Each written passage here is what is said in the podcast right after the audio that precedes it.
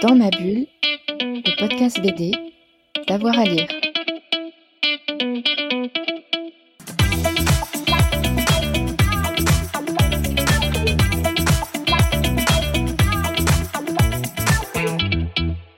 Ok, donc la première c'est euh, Maos, c'est pas très original, mais en fait euh, je l'ai lu euh, quand j'étais adolescent.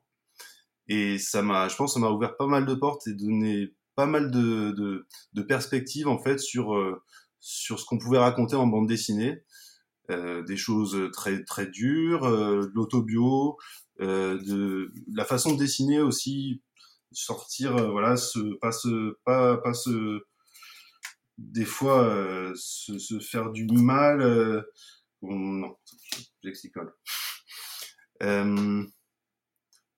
Ouais, en fait, ça m'a vraiment ouvert des, perspectives sur euh, bah, l'autofiction euh, et puis euh, et puis ce qu'on pouvait raconter en BD et, voilà pour Mouse. Euh, Trash de Derfback Def. J'ai pris celle-là, mais j'aurais pu prendre d'autres de Derfback Def. Je suis absolument fan.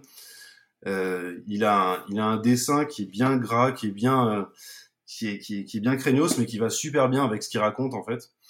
Euh, c'est du d'un vrai BD punk et j'aime bien. Et puis c'est pareil, c'est de l'auto l'autobio et je bah, j'aime bien l'autobio. Si j'en fais, c'est aussi parce que j'aime bien en lire. Et, euh, et je trouve ça vraiment, euh, c'est toujours percutant, c'est toujours super fort ce qu'il raconte et, et c'est toujours intéressant même quand il fait du, des fois il fait du, il a fait une bande dessinée documentaire euh, se passe dans les années 70 aux États-Unis. J'ai plus le titre exact, mais qui est vraiment, qui est vraiment passionnante. Et la troisième bande dessinée, c'est Gilles Rochier. Euh, c'est son dernier, euh, son dernier opus, euh, qui s'appelle Faut faire le million. Et, et c'est ça, voilà, c'est il continue son son, son récit sur la vie, la vie en banlieue, la vie de tous les jours, et c'est toujours ultra touchant, ça sonne toujours super juste, je recommande chaudement. Dans ma bulle, le podcast BD, d'avoir à lire.